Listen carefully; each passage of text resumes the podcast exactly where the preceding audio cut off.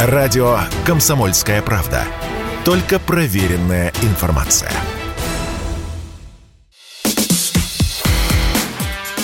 Диалоги на Радио КП. Беседуем с теми, кому есть что сказать. Всем добрый вечер. В эфире радио «Комсомольская правда. Диалоги». С вами Надана Фредериксон. И вы не поверите, боже ж мой, Анатолий Кузичев. Здравствуйте, добрый вечер. Добрый вечер. Анатолий у нас журналист, телеведущий, просто прекрасный мыслитель. Я все правильно сказала? Да, ну ты как, как будто ведешь программу в гостях у сказки таким вкрадчивым голосом. Просто обычный журналист, телеведущий, мыслитель. Чего-то. Мыслитель, философ, голос да. эпохи практически. Ну, правда. Анатолий, а почему вы так давно не появлялись на радио «Комсомольская правда»? Хотел бы я у вас узнать. Я, как Винни-Пух, без приглашения в гости не хожу. Вот, кстати говоря, Лукавец, звали, ждали. Я лично рыдала у порога, сидела. Где Анатолий Кузич? Ну, если, если серьезно, без кокетства, сейчас, ну, работы на самом деле у всех у нас много. Это уже так, если на серьезный лад переводить. Ну, реально очень много работы, и ты прекрасно понимаешь, о чем я говорю. И, в общем, ну да, вырваться довольно сложно. Тем не менее, вот иногда удается, и я очень доволен. По поводу работы, скажи мне, пожалуйста, вот мы живем уже с тобой, получается, больше, чем месяц, даже уже два месяца, правильно? Больше, чем два месяца, господи, я уже запуталась сама в счете, как идет российская спецоперация на Украине. И мы видим, какие последствия, в том числе, а, обрушились и на нашу страну. Я имею в виду уход разных компаний, брендов, прочее, прочее. К чему я вела? Ну, ряд россиян, наших с тобой сограждан, остались без работы. Что бы ты им сказал? А, ну, это зависит. Если это э, связано с работой на, так сказать, на западной компании, именно их анализ... Э, хотя какая разница, западные, не западные? Вот я тоже не понимаю, никакой. Рабочие места, не рабочие места. Ну, понимаешь, нет, насколько я знаю, мне кажется, это сейчас, ты извини, я сейчас не тебя имею в виду, мне кажется, сейчас спекулировать на теме безработицы не очень, не очень просто даже корректно, Потому что я как раз сегодня перед нашей программой смотрел, по крайней мере, официальные сводки. Я не знаю, может быть, сейчас меня зрители там закидают что-нибудь и поправят. Но судя по официальным данным, по официальным цифрам безработицы, она, э, ну, в Москве, по крайней мере, она, ну, не то чтобы рекордная, но она очень невысокая. По стране она не превышает, так сказать, обычных флуктуаций. Возможно, мы стоим действительно на пороге и ожидаем каких-то последствий. Пока ведь западные санкции, пока мы знаем, что они введены, пока мы знаем, что это неизбежно, и там Набиулин нам намекнула, да и все, и, и Путин об этом прямо говорит, да, что неизбежно каким-то образом повлияет на нашу жизнь. И мы все этого ожидаем, мы всего этого боимся. Но пока на самом деле не повлияло. Я сказал бы этим людям то же самое, что сказал бы и год назад, и 8 лет назад, и 10. Но что на самом деле, ну, что посоветовать? Мы живем в капиталистическом обществе, мы сами выбрали себе этот э, путь, работу надо искать, действительно на всех ее, как раньше, там э, не будет. Ну, такая, та, такая судьба, мы ее, повторяю, сами, э, сами выбрали. А вот что, кстати, касается ожидания, я тысячу раз говорил, мне кажется, это ошибка, ну, коль мы так про, про санкции коснулись, мне кажется, это ошибка большая, стратегическая, со стороны Запада. Да, да я даже не про формальную часть, потому что понятно, что вот эти санкции, они, так сказать, нелегитимны просто по определению. Бог с ним. Да, он не имел никакого отношения к вводу этих Конечно. санкций. Поэтому все санкции, вот эти, это абсолютно нелегитимная мера. Но мне кажется, ошибка стратегическая в том, что ожидание санкций, оно всегда страшнее, собственно, санкций. Когда в тебе, там, тебе вводят санкции, ты начинаешь с ними как-то работать, бороться, приспосабливаться, подстраиваться, привыкать, в конце концов ожидание страшнее. В ожидании санкций можно наделать гораздо больше глупостей – и, так сказать, резких шагов, чем под санкциями. Но вот они, видимо, этого не понимают, и слава богу. Я не в плане поспекулировать, а давайте поговорим про тех, кто попал а, в тяжелые обстоятельства. Хотя я считаю, что это важная тема, но не в плане, опять же, чтобы спекулировать. Просто у меня сложилось впечатление, вот за это время, более чем 50 дней идет специальная операция на Украине, у нас до сих пор не налажен внутри самих себя диалог. Есть россияне, которые недовольны происходящим, которые потеряли, например, рабочие места всегда. Они задаются вопросами, они пестрят эмоциями в социальных сетях. Но в ответ, знаешь, как в песне, крик, но в ответ тишина. В ответ их либо стебут, либо начинают их критиковать, но при этом какого-то внятного диалога между вот самими согражданами, я уж не говорю про институты государства, его не происходит. А какой-то Иван Иванович потерял работу. Ха-ха-ха. Из-за кроссовок переживает. И все пошли заниматься своей жизнью. Поэтому я хотела у тебя узнать, как у человека, который в медиа очень давно, который умеет подбирать правильные слова, и я знаю, что ты идейно поддерживаешь спецоперацию. Тут не в плане, что тебя кто-то просит. Это твое личное убеждение. Поэтому я и хотела, чтобы ты что-то сказал, потому что диалог, как мне кажется, он необходим. Понимаешь, сказать людям что-нибудь типа того, «Э, чуваки, потерпите, и чувихи, естественно, э, а, потерпите, потому что ради благородного дела все это, мне кажется, это не очень, не очень сильно, как писал твой любимый поэт Бродский, многие жили, увы, без любви, но никто без воды. Это довольно слабое утешение – вот, э, я бы сказал, я бы обратился не, не к этим людям, я бы, ну, и к этим людям тоже, я бы сказал, что, ребят, но э, на самом деле, вы уж извините за, за может быть, чрезмерный пафос, но вообще-то живем мы с вами в историческое время. Считаю, что мы живем, живем с вами во второй 1917 год. Это 917 по масштабам, вот правда, не меньше. На самом деле, на Украине решается отнюдь не судьба Украины, отнюдь не, как там вот пишут, как ты говоришь, недовольные, не, не, импер, не судьба имперских притязаний России. Угу. И много ни мало на территории, так сказать, Украины, хотя, так сказать, есть э, опасения, я надеюсь, что они не сбудутся, что эта территория расширится, надеюсь, повторяю, это не сбудется. Так вот, на территории России решается ни много ни мало судьба мира, его устройство. Как сегодня мне сказал один наш эксперт, совершенно справедливо сказал в программе, что, мол, ну, историю же пишут победители. Да. Абсолютно Всегда, верно. Конечно. А я на это ответил, и тоже, мне кажется, совершенно справедливо. Я сказал, что, конечно, мы сейчас находимся в такой уникальной ситуации. Мы сейчас находимся посередине как бы времен. Пока мы не знаем истории. Победитель еще не определен, и история пока не написана. Она, как знаете, как в фильме э, «Назад в будущее». Помните, когда он там, это сам Майкл, как его там? Э, ну, Майкл Джей Фокс, господи. Майкл Актер. Джей Фокс. Ну, неважно. Марти, Короче, Марти. помните, он смотрел на фотографию, и там и там то, то, то, то проявлялось, то, так сказать, исчезали какие-то фигуры, в зависимости от того, какое, какое действие он предпримет и как изменится из-за этого будущее. Мы сейчас стоим между прошлым и будущим. Этот миг, он немножечко, он, он затянулся. Еще не написана история, еще не определен победитель. Она будет написана, безусловно. Но, повторяю, мы сейчас в этом застывшем мгновении между прошлым и будущим. Это поразительное время. Его больше не будет на не то, что там на нашей с вами судьбе, но и в ближайшие там сто лет. Поэтому я бы сказал, есть, наверное, слабое утешение, но это, это первое, что я бы хотел сказать этим людям. А второе, я бы хотел сказать уже не людям, а государству. Что, конечно, государство обязано, обязано э, о них позаботиться, обязано что-то предпринять, чтобы, чтобы груз этих санкций э, лежал не только на них, а на всех нас более-менее примерно равномерно. Это было бы справедливо. Как ты оцениваешь, кстати говоря, вот действия именно государственных институтов, ну вот за эти более чем 50 дней проведения спецоперации? Как, на твой взгляд, они реагируют на санкции, экономические вызовы, общественные вопросы и общественное недовольство? А, ну, мне, так сказать, трудно инструментально как-то это ну, подтвердить или определить. Там, на уровне декларации я слышу ряд э, очень э, ну, совершенно справедливых призывов и деклараций и по, по поводу, так сказать, самообеспечения, и по поводу импортозамещения, uh-huh. вот, и так далее. Звучит все очень неплохо. Другое дело, что вот когда ты говоришь, как тебе, так сказать, декларации нашего государства российского, проблема в том, что они бывают порой противоречивы. И от одного чиновника, и с одной стороны звучит одна декларация, а с другой стороны, либо не звучит никаких деклараций, либо звучит что-то противоположное. Не я это заметил, все на это обратили внимание, и все немножечко, так сказать, удивляются. Это в некотором смысле проблема. Повторяю, на уровне декларации в основном э, а, все совершенно справедливо и правильно. Досада, конечно, берет, когда вот на там... Что? Э, досада берет, но то, что вот смотрите, вот там э, по поводу, скажем, нашей авиаотрасли. Э, я, я слышал сегодня интервью нашего вице-премьера Борисова, по-моему, он много чего говорил, совершенно справедливых вещей и, так сказать, более-менее там оптимистично. И то, что к 23 году, к концу 23 года мы наладим выпуск собственных там самолетов в таком-то количестве и так далее, и так далее. Но просто ведь все это, черт возьми, время.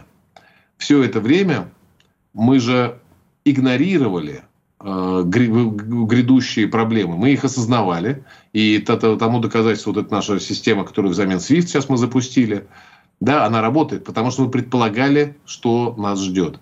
А вот, скажем, по поводу авиаотрасли, мы как были абсолютно зависимы, абсолютно, ну не сто процентов, ну там сколько-то, а это не важно уже, понимаете, 70% готовый самолет без одного крыла, то есть, так сказать, ну арифметически он, в общем, на 70% хороший. Ну так-то да, только по факту, считай, его нет. Хорошо, а кто да. в этом виноват? У каждой ошибки есть фамилия, имя, отчество, паспорт и группа крови.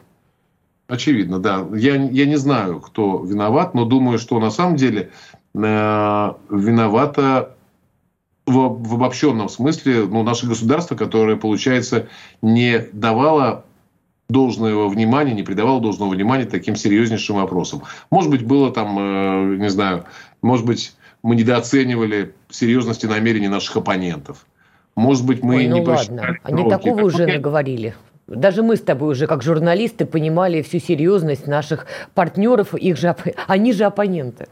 Ну да, ну я, э, я не знаю, я не знаю. Недооценка рисков. Может быть, конкретно по каждой отрасли надо искать человека. Не знаю. Хорошо, авиация это такая еще сложная, такая большая история. Давай возьмем а, миры немножечко попроще, да? Бумага, друзья мои, офисная бумага. Помните Бумаги классику? мы уже вроде же наладили, я слышал. А, вот смотри, вот тебе, пожалуйста, в марте производители бумаги столкнулись из-за санкций с проблемой. Отбеливатель стал дефицитом. В результате офисная вот эта вот самая бумага залетела в цене. Я тут поговорила с коллегами, некоторые, которые занимаются, ну, там, разной офисной работой и живут, например, на контракты, они уже в контракты вписывают другую сумму просто на бумагу, чтобы печатать отчеты. Вот у тебя есть объяснение, как мы до этого-то докатились? Но с бумагой импортозамещения Видимо, за эти годы могло как-то заработать? Видимо, видимо, э, после паузы я должен ответить на этот вопрос, да? А ты долго будешь отвечать на него? Боюсь, что да. Я буду вслух размышлять, а это всегда не быстро. Хорошо, тогда действительно, давайте кому-то еще денежки надо зарабатывать, пусть это будет комсомольская правда. Сейчас у нас небольшая реклама, и мы вернемся. Радио «Комсомольская правда». Никаких фейков, только правда. Диалоги на Радио КП. Беседуем с теми, кому есть что сказать.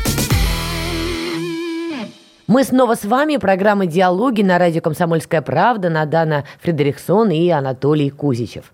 До ухода на рекламу мы поднимали такой серьезный вопрос на самом деле. Насколько вообще было запущено у нас импортозамещение на просторах нашей необъятной Родины, начиная, дай бог памяти, с 14-15 годов, да, когда, в принципе, об Да. этом стали говорить. Сейчас на дворе 2022.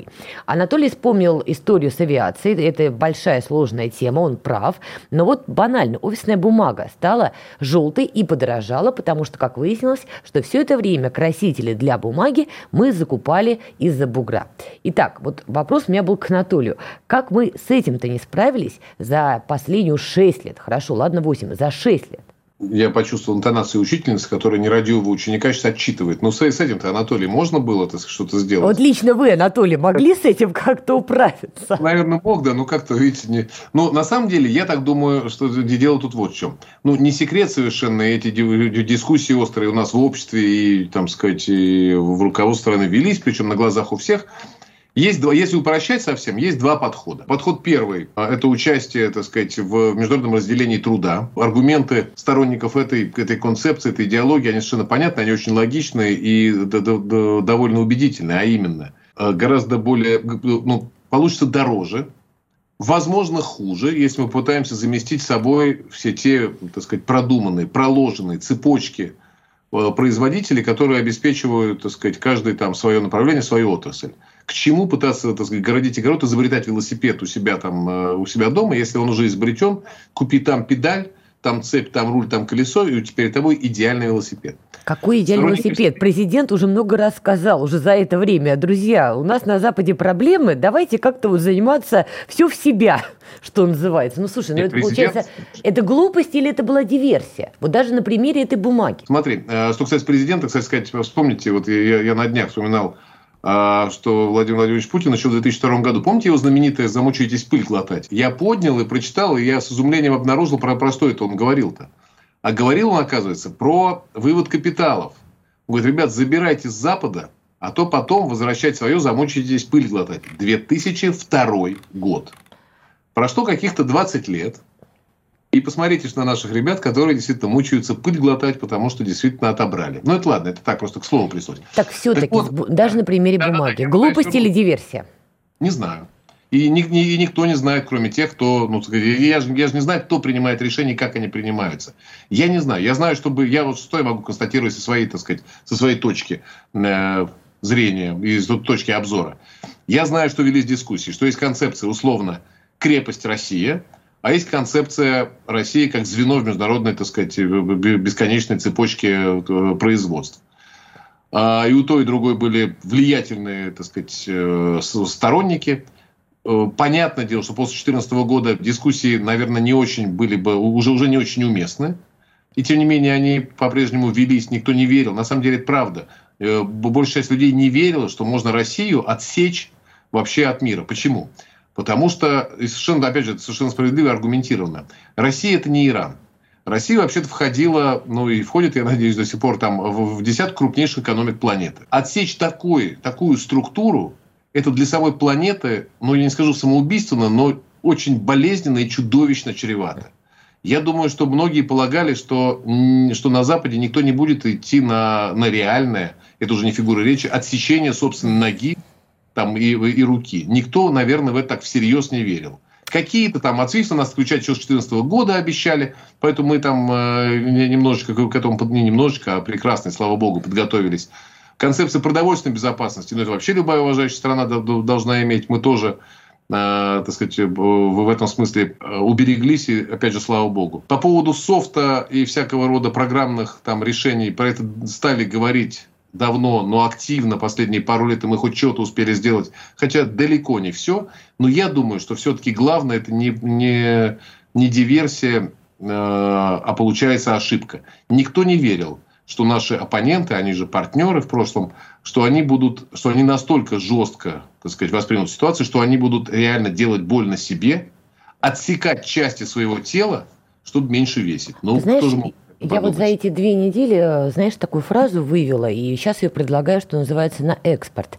Ваша глупость приравнивается к диверсии. Мы сейчас в такое непростое время живем, когда даже что-то объяснять, как мне кажется, глупостью, уже не снижает э, груза ответственности. И потом, опять же, ну, с 2015 года уж точно всем должно было быть понятно, что наши западные партнеры больше нам оппоненты, чем партнеры. И вот это вот мышление, участие бизнеса, участие элиты российской. Сейчас все закончится, сейчас нас опять примут назад, сейчас, сейчас все вернется. Вот это нас и подводит. Тебе так не кажется? Ну, может быть, может быть, я говорю, вот э, эти настроения все-таки они, они, довольно, они довольно сильны всегда были. Но плюс еще, знаешь, мне вспоминается какая-то сцена из какого-то боевика с Брюсом Уиллисом.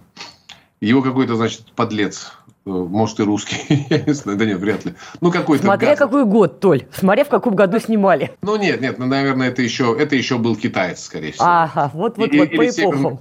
Да, или Северный Кореец, не знаю. Ну, короче, он его как-то схватил сзади, и тому деваться некуда, и он уже, значит, задыхается, и стрельнуть к нему, а пистолет у него в руках, и то он взял себе через плечо, прострелив плечо, значит, в этого мужика, э, папа, серьезно, вот да. такой отчаянный был парень этот. Шикардос.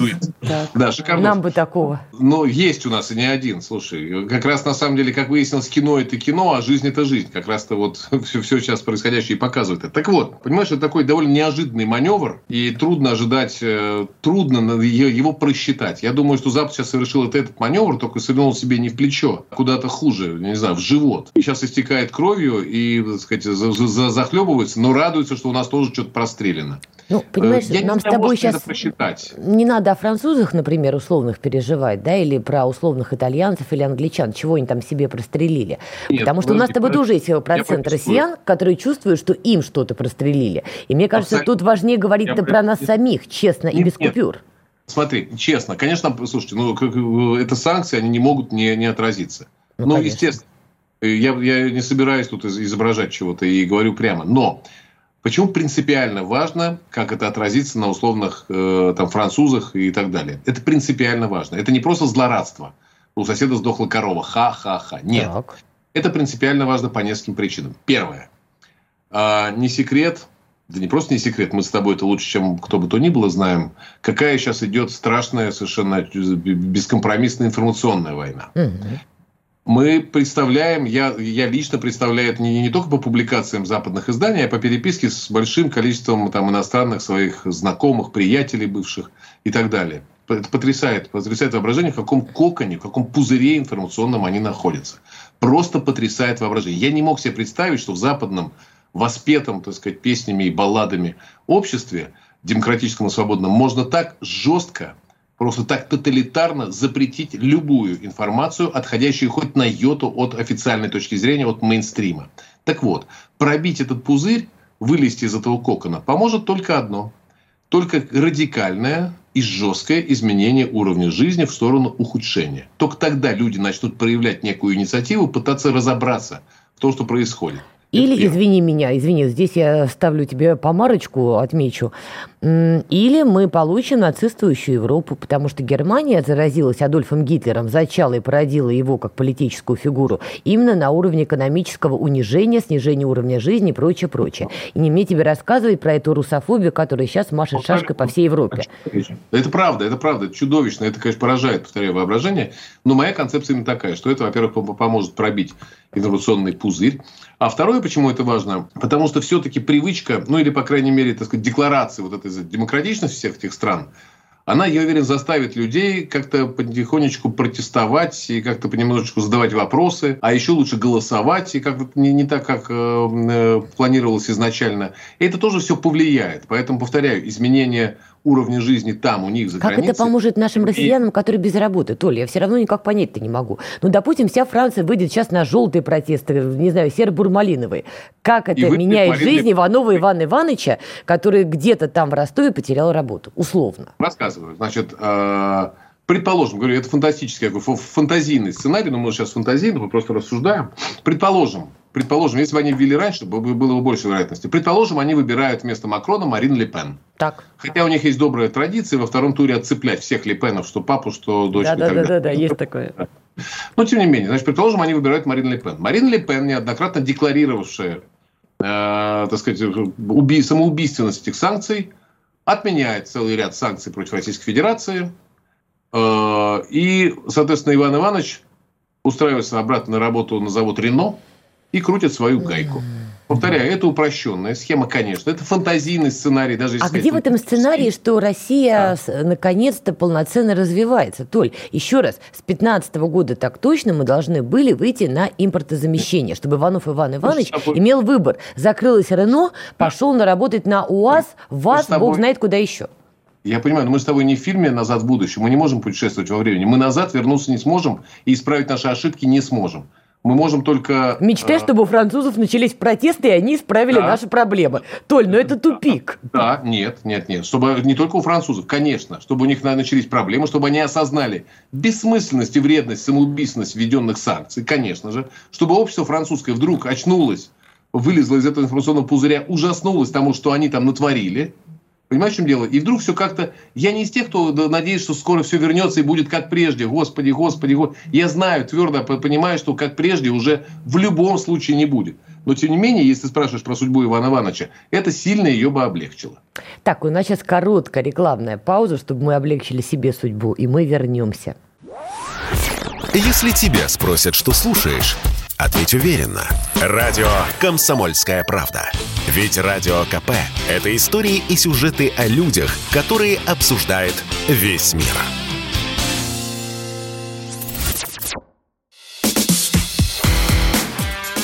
Диалоги на Радио КП. Беседуем с теми, кому есть что сказать.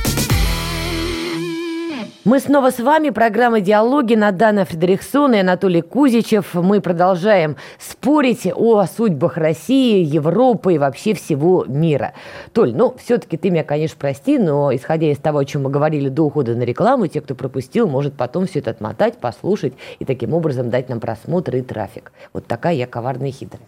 Такую пасхалку повесила. Толь, понимаешь, это в некотором роде, пойми меня правильно, да? А психология, ну, такого странного маньяка. То есть вместо того, чтобы обратить свой собственный гнев, например, да, на российский бизнес, который не предлагает альтернативу, который не вовлекается, например, а, в переустройство жизни российской, вместо того, чтобы задавать вопросы нашим, там, не знаю, чиновникам, политикам и так далее, мы с тобой начинаем мечтать, чтобы у французов что-нибудь плохое в жизни приключилось, французские компании обратно вернулись и решили наши же проблемы. Тебе не кажется, да. что это как-то тоже странно? Нет, не кажется. Конечно, потому что я вначале оговорился, возможно, недостаточно внятно, недостаточно артикулировал это, но давайте я еще раз это повторю. А, Все это имеет смысл, конечно же, при, э, при, при нашем напряженнейшем напряженнейшей попытки компенсировать все потери от ухода западных э, технологий и так далее. Важно понимать просто, что просто, понимаете, вот э, усилием воли мы не сможем взять и импортозаместить все, что исчезло. Невозможно. Для этого нужно, кроме воли политической, э, которая есть, я уверен, кроме законодательного обеспечения этой самой воли, которая, конечно, последует, я в этом тоже уверен, нужно самое главное – время. Угу. Понимаете, время. Без этого ничего не будет. Время. Это нельзя сделать даже за год. Даже за год нам нельзя. Нам нужно какое-то время. А за это время мы должны, понимать, в чем дело? Э, мы должны не умереть. Мы должны каким-то образом э, получить это время, чтобы компенсировать все эти потери. Повторяю, я не из тех, кто э, молится, чтобы Господи вернулся лакситан, чем я буду мыться. Пойду чем или не буду. Вот, но я понимаю, что, что, что не вернется это, это прежний уровень и стиль жизни. Но нам нужно время, чтобы перестроиться. Время. Хорошо, хорошо. Вот представь себе, а тебе дают, что называется, время. Кстати, у Борхеса на эту тему был потрясающий короткий рассказ. У Борхеса вообще все такое потрясающее. Но там как раз вот про это про это желание времени. Но позволь тебя спросить, а зачем нам это время? Берем с тобой крупный российский бизнес, крупнейший, который десятилетиями прекрасно зарабатывал, давал рабочие места, безусловно. Никто тут не говорит «жируйте». Нет, давали рабочие места и прочее, прочее. Объясни мне, почему вот лично я и, может быть, ты не видишь а, колонну гуманитарную колонну машин, которые везут, например, ту или иную помощь, например, в Донбасс или освобожденные села от российского крупного бизнеса. Ну почему? Вот более 50 дней идет спецоперация. Почему наш бизнес предпочитает отойти в сторону и сказать, мы подождем, чем это кончится, а потом мы скажем, с кем мы. Почему американские корпорации солидарны со своей страной? Нам непонятна их позиция, вот американская. Но там кофейня уходит, эти уходят, они со своей страной. Что с нашим бизнесом не так? Ты прекрасно знаешь ответ. Ты, ты помнишь, когда, когда нам, так сказать, наши союзники блистательные, наши открыли, открыли второй фронт, ну, Второй мировой. Ну, не то чтобы помню, но читала так. Вот, это было после того, как российская, как Красная Армия уже вышла за пределы, за границы СССР. Да, когда самое кровавое время мы были сами по себе. Исход уже был, когда исход уже был понятен. Вот тогда наши благородные, так сказать, партнеры, они же оппоненты, по твоему справедливому замечанию, открыли второй фронт, потому что, так сказать, не могли быть в стороне от борьбы. От большой победы, не сомневаюсь. Да. Вот, понимаешь, это очень, это очень характерно и для больших стран, и для маленьких людей, и для крупных бизнесменов, ну и так далее. К сожалению, конечно же, к сожалению, а, все они ждут, все они ждут исхода этой схватки, конечно же. И даже можешь не сомневаться, все они побегут э, впереди этих колонн, как только, так сказать, как только будет, как только все станет понятным. Это правда, к сожалению. Это первое соображение. А Может второе, быть, нам с тобой, как журналистам, начать их трясти в этом смысле? А, а звать их на интервью, задавать им вопросы. Нет, пока мы с тобой, знаешь, между собойчиком это обсуждаем, да, ну, на большую аудиторию. Ну, мы большую все-таки, да, мы все-таки не между собойчиком, а в эфире. Э, Может быть, нам с тобой как-то начать их дергать, задавать им неудобные вопросы, Я звать их в эфиры. За. Я только за. Я только за. Тем более, что, да, но плюс еще есть еще категория, которая, ну, она, она есть с первой пересекается, которая, так сказать, очень не хотят, чтобы против них персонально... Ведь обратите внимание, против ну, довольно большого количества крупных бизнесменов санкции персонально не введены. Против большого введены, а против еще какого-то не введены. Видимо, они опасаются этих санкций, потому что по замечанию Олега Тинькова, я, я правда, не видел его обращения, но я читал. Я, мне вообще кажется, ну, дичь какая-то. Вот оно там на, на, на днях появилось. Олег Тиньков там э, костерит, и, значит, я могу тут употреблять слова всякого рода? А нет, ну, потом... не, нет, не можете. Давайте литературно и э, политкорректно. Ну, ладно, литературно нет, все-таки из песни слова не выкинешь, а вы можете потом выкинуть, если что. А, значит, и армия наша говно. И народ у нас такой же примерно. Значит, 90% э, народного населения не поддерживают эту вашу спецоперацию, э, но, но из страха, значит, что-то там блеют маловразумительно и так далее, и так далее, и так далее. А он, Тиньков, ну и так далее. Я, я не знаю, я, может, это вброс какой-то. Но это настолько гнусно, почти так же гнусно, как известный, так сказать, комический стендап Татьяны Лазаревой в прошлом, Ой. блестящий блестящей женщины, ну и так далее. Много, много разочарований. Ну так вот, соответственно, все они, так сказать, э, на все, для чего он это говорит? Не по зову сердца, послушай. Потому что он должен принести, так сказать, ну, я понимаю, чтобы его там не выгнали, чтобы у него лечение там продолжалось, чтобы бабки там его, чтобы визы не лишили и так далее. Ну, вот они присягают этому, так сказать, миру, потом выдыхают, неважно, что на самом деле думает, и вроде, и вроде, вроде можно спать спокойно. Но, к сожалению, это тоже такое соображение довольно существенное. Да, к сожалению, большая часть наших бизнесменов это, как называется, это ну, не, не, не на Россию ориентированное, не патриотическое, это просто это капитал международный в худшем смысле слова глобалистский, понимаешь? Плевать. Американцев тоже они глобалисты, понимаешь? Но несмотря на все это, глобалистская сеть кофеин, известная тебе, да, резко и жестко взяла и ушла с довольно немалого да. рынка. Я к чему говорю? Мы очень любим в этом смысле на американцев кост смотреть, ценности они у них не такие, лица у них не такие. Но в этом плане они, у них все работает как часы. С патриотизмом в этой стране, я имею в виду Америку, все в порядке. Давай вернемся к еще одной очень важной теме. И тут я тебя спрашиваю, это очень важно проговорить. Не как военного эксперта, не как там диванного эксперта. И сама я не военный эксперт, наверное, больше диванный эксперт. Давай поговорим именно как медийщики, как журналисты. Какие главные три ошибки ты увидел в медиа освещении внутри России спецоперации на Украине? Ну, я не, да давай вместе будем это. Я как я с этой стороны, я знаю, что их полно, этих ошибок. Но вот топ-3 для тебя. Вот лично для тебя, по твоему личному рейтингу. Наиболее, скажем так, повлекших неприятные последствия для России, для наших интересов, для наших граждан и так далее. Есть три аудитории. Давай тогда из этого исходить. Я повторяю, я не знаю, у меня не было ответа, я не знал про этот вопрос, поэтому я буду рассуждать, если позволите, вслух. Есть три аудитории. Аудитория первая – это аудитория российская – Аудитория вторая – это аудитория украинская, почти столь же важная, как э, внутрироссийская. И аудитория третья – аудитория западная. У нас э, совершенно нет никакой возможности, в том числе технической, работы с западной аудиторией. Это большая проблема. Я считаю, что эта ошибка была в том смысле, что, как бы вам сказать, что вот посмотрите, как изощренно действуют, так сказать, контр, так сказать, ну, ну наши э, украинские оппоненты. Посмотрите, как они изощренно, как они всюду влеза, влезли, всюду.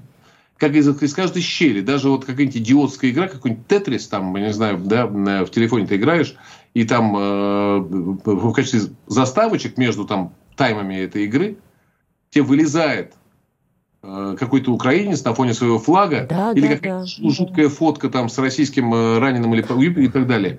Они же, слушайте, это же невозможно было за один день придумать. Это надо было подготовить и подготовиться. То, что мы таким образом не подготовили и не подготовились, то, что мы не подготовились не, не только на таком вот уровне, как бы это формально довольно и понятно, что, что можно было сделать и нужно. Мы не, не заручились там какими-то поддержкой лояльных журналистов или лояльных изданий.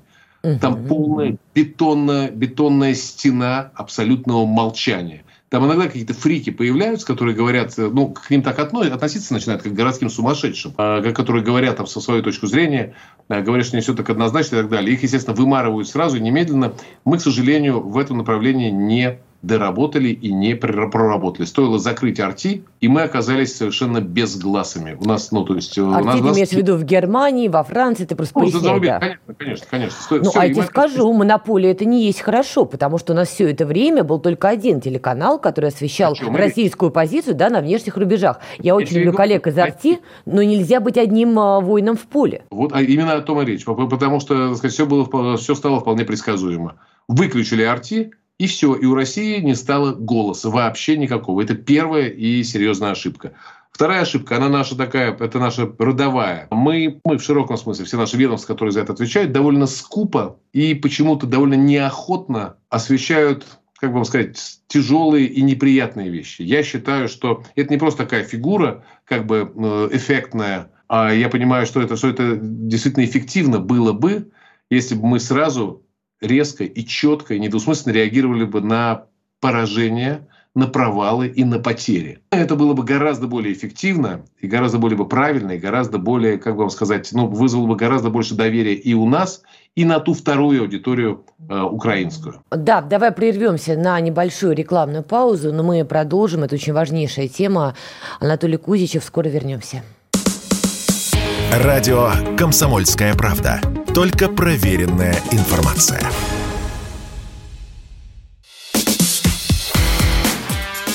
Диалоги на Радио КП. Беседуем с теми, кому есть что сказать. Мы снова с вами. Программа «Диалоги» на радио «Комсомольская правда». С вами Надана Фредериксон, Анатолий Кузичев. Итак, до ухода на рекламу мы пытались с Анатолием понять, какие основные медиа-ошибки мы допустили, освещая российскую спецоперацию на Украине. Итак, Толь, ты говорил очень важный момент, что мы очень скупо, мы это Россия, медиасообщество России, наше ведомство, скупо освещали неудачи, потери и так далее. Да, это второй, второй пункт. И третий пункт – он такой чисто как бы технический, но, э, но, но он важный, он очень существенный. Мы все-таки работаем по классическим лекалам, по классическим... На самом деле, вот эта сторона тоже по классическим э, э, таким э, шаблонам военной пропаганды. Все эти, так сказать, Бучи и Краматорский нам, и, и Мариуполь и так далее, и девочки. Еще все это воспето было в фильме Wag the Dog, хвост виляет собакой, должна быть девочка, должна быть кошечка и так далее. Все это шаблоны, которые отработаны. Так вот, я считаю, что мы не додумали именно по, по форме. Картинки, клипы, гораздо более хлесткая, короткая форма подачи. И, повторяю, это вроде как технический аспект. Но на самом деле, с учетом изменившейся, изменившейся профиля аудитории, там очень много, гораздо больше появилось молодых людей и так далее, классическая манера с цитированием Борхеса, это не в твой адрес. Про она, Борхеса можно и ко мне. Э, хорошо, но она просто не, не, не для всех заходит. И надо было нам, конечно, э, не сужать искусственно аудиторию нашей классической подачей, а расширять ее, добавляя какие-то, вот повторяю, короткие, хлесткие и так далее образы. Еще стало понятно абсолютно, что, что картинка, конечно, она рулит, а не текст. И нам стало это... понятно. Толь, ну это же было уже понятно ну, лет 10 как. Понятно. Прости, Не, ну, Господи. Про, про ошибки, но вот я считаю тоже, что это такая, что это недооценка изменившегося профиля аудитории. Я, кстати, Она вдобавок... Показать это да, важно. в добавление, вот недавно тоже с коллегами спорила, в эфире цитировать не буду, но я думаю, все понимаете. Вот заметь, за эту спецоперацию украинская сторона породила два мировых мема, которые повторяют даже те, кто не знают русский язык. Они вот немножко коверкая повторяют. Одна про корабль, не буду ее полностью произносить, вторая «Добрый да, вечер, тыры-пыры да. пассатижи». Весь мир, я была поражена, даже итальянцы, не знающие русский. Что не так с нами? Почему российская сторона не породила ни одного такого мема, отражающего осуществляющего спецоперацию, наш взгляд. Да, ты прав, это большая, скажем так, проблема, но понимаешь, в чем все дело? Сколько нам нужно еще времени, чтобы ее решать? Хотя все, что вот даже ты сейчас говоришь, ну, должно было быть понятно. Должно было быть понятно. В результате мы не достучались до своей аудитории. Ты же видишь, какой процент людей на страхе и на чем-то еще покинул страну. Мы не достучались до них. И мы не смогли достучаться до международного сообщества, до отдельно взятых людей. Мне кажется, тут не только время, тут у нас еще какая-то есть проблема, с которой, я надеюсь, мы рано или поздно сдюжим. Еще один момент а в рамках этой же темы. Как ты оцениваешь а, инициативу, вот то, что появился закон, запрещающий, запрещающий фейки о спецоперации? Тебе не кажется, что на фоне того, что мы ошиблись с медиа-освещением, этот закон, ну, скажем так, а, может быть, и нужен – но не наносит ли он больше имиджевого вреда? Потому что на Западе теперь говорят, у вас в России слово «война» говорить нельзя. Как только вы это говорите, вас на 15 лет прячут. То есть там, наоборот, пропаганда это еще и подхватила в свою пользу. Не, ну, не, это, не слушай, эти ребята, да, ну, мы просто, видишь, как мы, я разговаривал с одним ополченцем, он, он серб, Деян его зовут, Деян. А, отличный парень, потрясающий, фантастический. Мы с ним это там, который снайпер? Я не уверен, что он снайпер. Ну, я, я знаю, да, он снайпер, но просто сейчас вот э, он, так сказать, он просто как, как, как пехота такая обычная. Вот он, значит, там носится и бегает и так далее. Вот, и он, он приезжал к нам, он, он был в госпитале, у него там что-то случилось, то ли ранение, то ли, то ли как ни странно, какое-то воспаление легких подлечился, он все, так сказать, все, все, все торопился вернуться, вернуться к своим, к своим ребятам и так далее. Но успели мы с ним поговорить. Он был у нас на программе, и потом в гримерке час все сидели, открыв рот. Ни одного там э, слова никто не, не, не мог сказать, потому что он потрясающе интересно рассказывал такие вещи. А, ну вот, и вот он мне говорит, э, ну нам он говорит, вы, говорит, русские такие, говорит, как же он сказал-то?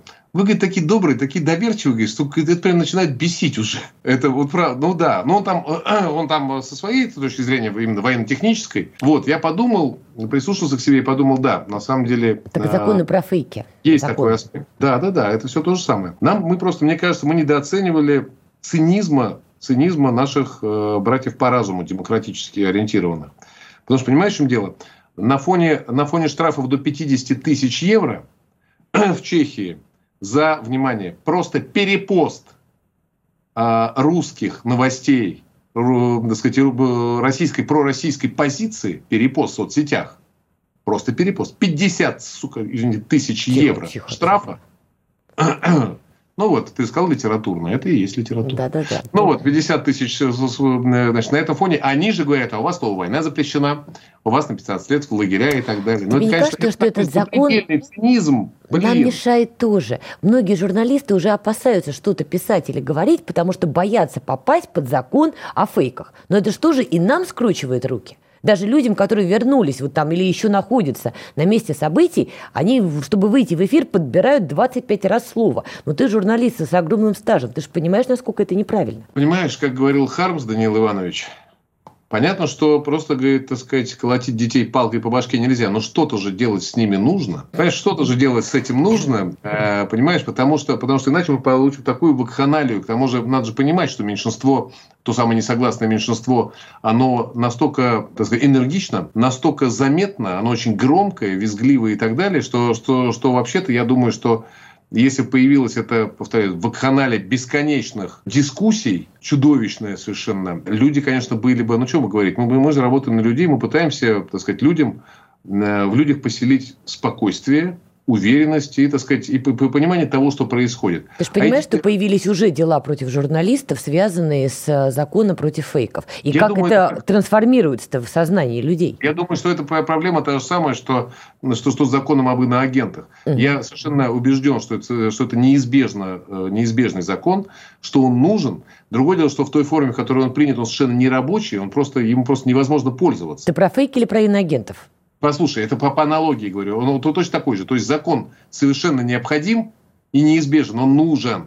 Но просто он в такой форме принят, что с ним невозможно работать. Он бессмыслен, он не работает. Работает против тех, кто его принимал. То же и нам опять время нужно, чтобы законы научиться писать, думаю, чтобы неправильно это, работали. Это, тоже это время. Все, это все по ходу откорректируется. Другое дело, что из двух зол выбирают меньше. Я считаю, что меньше из зол – это такой закон, чем, повторяю, в вакханалии чудовищная различных значит, дискуссий адских, введение российского там, зрителя, слушателя, читателя в состоянии просто какого-то невроза. Повторяю, из двух зол выбирают меньше. Это меньше из зол. В этом я убежден. Давай еще последнюю тему обсудим. У нас с тобой несколько минут остается. Как ты для себя объясняешь э, вот такой исторический парадокс? Мариуполь 2014 года, референдум, э, город голосовал, ну не весь город, но там значительное количество людей в этом городе голосовали, чтобы стать частью русского мира. Россия это игнорирует, а сегодня происходит то, что происходит. Откуда родился мой вопрос, собственно, от самих мариупольцев, которые, подходя, без всякой злости, кстати говоря, и не разрывая на себе тельняху, но они задавали вопрос, почему же вы в 2014 году вы от нас отвернулись, говорил мне, например, мужик в камеру, а сейчас вы уничтожили мою квартиру, потому что здание, вот, где была моя квартира, дом, рухнул. Я не знала, что ему ответить. У тебя есть какой-то ответ для себя, для него, для кого-то? Он есть, он не понравится ни мне, ни тебе, ни этому мужику. Вот. Э, это тяжелый, на самом деле, вопрос и тяжелая, и тяжелая правда. Тяжелая правда вот в чем состоит. Понятное дело, что если бы, давай, мы опять, мы не можем вернуться в прошлое, но если бы мы в 2014 году затеяли то, что сейчас происходит, целый ряд городов, включая Харьков, Мариуполь, Николаев, Одессу, их бы не пришлось брать. Понимаете, в чем дело? Они бы вышли. И Мариуполь, да. и Харьков, да, да, это, это, это факт. Да. Я думаю, что наша ошибка, э, не то чтобы ошибка, нет, это не ошибка. Мы поняли, наверное, я, я предполагаю, я только могу предполагать, мы, наверное, подумали, что мы, мы в то время не готовы так, к такого рода мероприятию. Мы подумали, что на самом деле те, тех санкций, которые нам тогда ввели бы, те же самые, которые сейчас есть, мы бы не пережили. Возможно, это правда. Мы бы их не пережили. Мы были совершенно к ним не готовы, ни, там, ни в техническом смысле, помните, SWIFT, ни во всех других и так далее. И мы подумали, что мы подождем. И мы подождали, но за это время, не то чтобы там вся изменилась ситуация, ведь Мариуполь там очень хороший пример. Это город не просто туда, там, туда нагнали типа азовцев. Нет, это город такой демонстративно подавленной русскости. Той самой, которая в 2014 году там цвела буйно – этот город подавленный русскости, причем демонстративно на глазах у всех. И, так сказать, Сколько людей с... пропало, избушники там, конечно, лютовали сильно. Лютовали. И его, так сказать, подавили, эту русскость, чтобы всем было неповадно. Угу. Понимаешь, они, они работали эти 8 лет. Мы готовились, а они работали. Причем и армия тоже у них, надо, надо заметить, да. готовилась. Еще это как. уже не Иловайская и там это самое. Это их 8 лет целенаправленно готовили, муштровали, вооружали, натаскивали и так далее. Поэтому, ну, вот, вот такой ответ, другого нету. Последний вопрос. Когда ты говоришь, мы посчитали тогда, мы приняли такое-то решение, какова степень ответственности, на твой личный взгляд, какая степень ответственности лежит на Суркове? Представления не имею. Ну, я думаю, что у него был... Ну, откуда же я знаю? Я не знаю, сколько, какой у него там был совещательный голос, я не знаю, насколько он там э, принимал решения или, или давал там всю подробную информацию, на основании которой принимались решения, я просто не знаю, не могу сказать. Я повторяю, чтобы такие раздавать, так сказать, там обвинения или там, я не знаю, или заключения, надо гораздо более глубоко понимать принцип принятия решений и так далее. И, и роль каждого из там роль каждого. Что ж, Мариуполь знаю. хранил эти, эти секреты все эти 8 лет, и сейчас постепенно, медленно, но верно, эти секреты становятся, как мне кажется, достоянием гласности. И нам всем еще предстоит, я думаю, многое узнать, равно как и западному сообществу предстоит узнать, что творила СБУ, например, эти 8 лет с мариупольцами, потому что здание захвачено СБУ, документация уже у специалистов. В общем, нас всех ждут, я думаю, большие-большие открытия. Спасибо большое. Программа «Диалоги» на радио радио «Комсомольская правда» Анатолий Кузичев и Надана Фредериксон. Услышимся. Диалоги на Радио КП. Беседуем с теми, кому есть что сказать.